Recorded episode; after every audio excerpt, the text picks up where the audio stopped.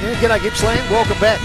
Not that you've gone anywhere if you've been with us since 9 o'clock, and that's what we do. We talk sport from 9 o'clock through until 11 o'clock with a focus on those who have achieved from Gippsland. We've had a couple of great interviews already and looking forward to our next guest, Brenton Jones. But we should make mention too, just before we go to uh, Brenton, that cycling as a sport is in Europe what AFL is for us here in Australia. Sammy, it's absolutely huge, and this particular bloke's had the chance of being part of great teams in Europe over the years. In fact, almost a decade, I read, and I'd be interested to get a bit of an insight into how that how that uh, journey's been for Brenton Jones, who joins us right now. Hey, Brenton, how you going? Morning, guys. Thanks for having me on the show. How you going? Yeah, really good, thank mate. Absolute pleasure for us. Uh, we spoke with uh, your mum last week, and really interested to take the next step this week because you made mention that you're in South Australia for the Tour Down Under, and I sort of spent nearly three decades in South Australia with a bloke called Mike Turtur, uh, Turtur who you'd be familiar with, and he put yep. together a dream of his in the Tour Down Under, and over the over the years, it's turned out to be a sort of a must-visit event for a lot of European cyclists as preparation for their upcoming season. How have you found the Tour Down Under? Yeah, absolutely. I think uh, this year, uh, in a, in a lower form, I guess, in the Santos Festival of Cycling and some of those Europeans yeah. that couldn't come over here for this year and last year, it was still great to be a part of a, a nice event. Um, big organisation. They still made uh, everyone feel welcome and, and like a like a tour under that normally is on. You know, so uh, the Festival of Cycling was a great opportunity for Australia's best to, to mix it with some of the Australian pros that are still here before they head to Europe. Um, and the racing was fantastic. So uh, yeah, really look, really looked forward to it. Well, I reckon one of the uh, biggest hurdles for cyclists is actually one of the biggest hurdles for people on radio, and that's the wind, and that's what we're putting up with right now. Uh, what were the weather conditions? What were the weather conditions over there for the tour like? Yeah, it sounds like you're on a boat. Um, we uh, it was not too bad. It was it was warm. It was warm, but uh, the wind was down. The last day there was a little bit of wind. and We tried to split it in the crosswinds, but it didn't happen. It wasn't strong enough. So uh, the wind was kind to us most of the week, which was good. And so you, you got through the event all right. Tell us a little bit about the upcoming event for those people around Gippsland because we're going to see some of the you know great cyclists uh, in their in our own backyard over a three day period. Yeah, absolutely. Yeah, the Mitchelton uh, Tour of Gippsland is going to offer a lot of uh, opportunity for riders um, on the climbing and the sprinting side of the discipline of the sport to uh, pre- present themselves a, a, chance to win some nice stages. There's some amazing terrain around Woolamai, Inverloch, and Rhyll in the final day in the Criterium, which is probably going to suit me. Um, so I think yeah, spectators are going to look forward to seeing, uh, like I said, Australia's best come down to Gippsland, ride the road that I've trained on all my life so far in my career. Um, and like I said, the, the terrain and the courses this year are fantastic. So uh, yeah, big shout out to, to Mum, the event organizer, for uh, putting on a, a, nice event there and the, the courses, which I hope uh, make for an exciting race. Yeah, we're, we're, pretty excited about it ourselves. Hey, I mentioned in the intro just the, the enormity of the sport throughout Europe. Give us a bit of an insight into your experiences in Europe and the and the way the sport's embraced. Yeah, absolutely. I think, uh, like your intro, like you said, the AFL uh, here, how big it is here, is, is like cycling over there. They they live and breathe it. They are so passionate about it. Everyone's so supportive. Um, if you're a professional over there, you're uh, very highly respected, I guess, as a cyclist and doing what you do. It's a hard hard sport to try and make it in. Um, and I think I spent many years over there. I think uh, two of my best years were with the French team, Delko Marseille. Lived in Marseille, uh, spoke a bit of French. Lived in France in my little apartment there for a couple of years. Raced Paris Roubaix, Paris Nice, um, and did some of the world's biggest races, which was fantastic. And, and travelled the world doing what I love. Yeah, it's amazing, isn't it? Where and we spoke earlier with Gary Hamilton, who's the massage therapist for Roger Federer, born and bred yep. in Monthegan, finds himself travelling to places like Monte Carlo and Rome with Roger, and very much a part of the team. Do, do, at those instances when you've got your apartment in France, you sort of reflect back and go, "How the hell did I get here?"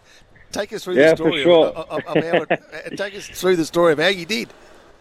Yeah, no, absolutely. Yeah, I guess it all started with uh, you know getting into the sport through through my dad and my family, and you know then encouraging myself to to follow my dreams. I guess, and if I wanted to be a professional cyclist, you know, put your head down, work hard through it, finish school, um, and knuckle down to, to what you need to do, and, and try and make it overseas. And I did that, and uh, had a had a great few years overseas. And unfortunately, COVID put a bit of an end to that. But I'm still racing here and, and doing what I love still to this day, which is great. But uh, yeah, the progression was was quite hard through the National Road Series, which I still race in today. But to come from there, sign my pro contracts and start living and, and riding in Europe for the last seven, eight years has been uh, been a dream, you could say. And uh, like you said, uh, I wouldn't have imagined being in year nine French class that I would have been needing my French uh, 10 years later.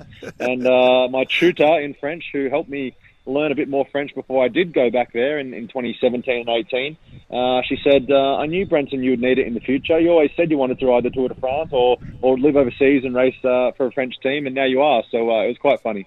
Well done. Now, Brenton, I spent hours preparing for this show, and the wind has derailed us in, in, in, a, in a small way, but I'm sure you spent uh, lots of, not, not just hours, but months and years preparing for events all across the world. How are your preparations going for the Tour of Gippsland, and um, what, what's it like to compete in a sport where one little mistake uh, can, can, can ruin months of preparation?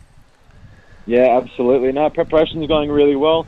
I've had a good start to the year, and the form's uh, form's really there. So I think uh, depending on what our team's plans are at uh, InForm TMX Make, we're gonna we'll see if uh, I'm the protected rider or if we've got a few other young guys that I'm going to help look after, like I did in Adelaide, um, where I let out my teammate Blake Quick to two stage wins. So uh, my form is personally going well. Um, the course is pretty challenging. The Woolamai, the first stage, has got a hard climb.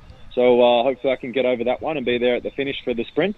But uh, yeah, as you said, the, the little preparations um, need to be 100%. You need to do the one percenters and make sure that uh, you're ready to go for your competition. If you have one small setback, you get sick, you miss a day's training, or you have a little injury, it's going to knock you back. And uh, especially um, coming into the race, you know, you have to be on it the whole time, and one mistake can cost you the win. Yeah, hey Brent, where, where, are you in your career at the moment? You've been in the game for a long time now. Where where do you currently sit, and, and what are your aspirations, sort of looking forward, short term, long term? Yeah, absolutely. So, you know, I've, I would love to have been back in Europe and would love to be in Europe and still be competing at that professional level. I know I could, um, but uh, yeah, I guess now uh, it's a it's a fine line between transitioning to maybe the coaching side of things. I'm working a lot in the coaching space here in Australia with uh, with younger educational programs in schools, coaching one-on-one, uh, running mountain bike clinics, um, helping schools like Scotch College in Melbourne on the road with their cycling team. So there's a lot of that opportunity that's progressing themselves at the moment, um, and I really am passionate about that area. But uh, at the same time, I'm racing very well at the moment, and uh, you know, if there was an opportunity that came up, then it would be one to think about. Um, otherwise, yeah, racing with InForm TMX Make here in Australia to support the next generation coming through. Good on you. Now, as you said, Brenton, you've been involved in the sport for a long time. But what, what other sports did you play as a youngster, and do you follow do you follow them closely now?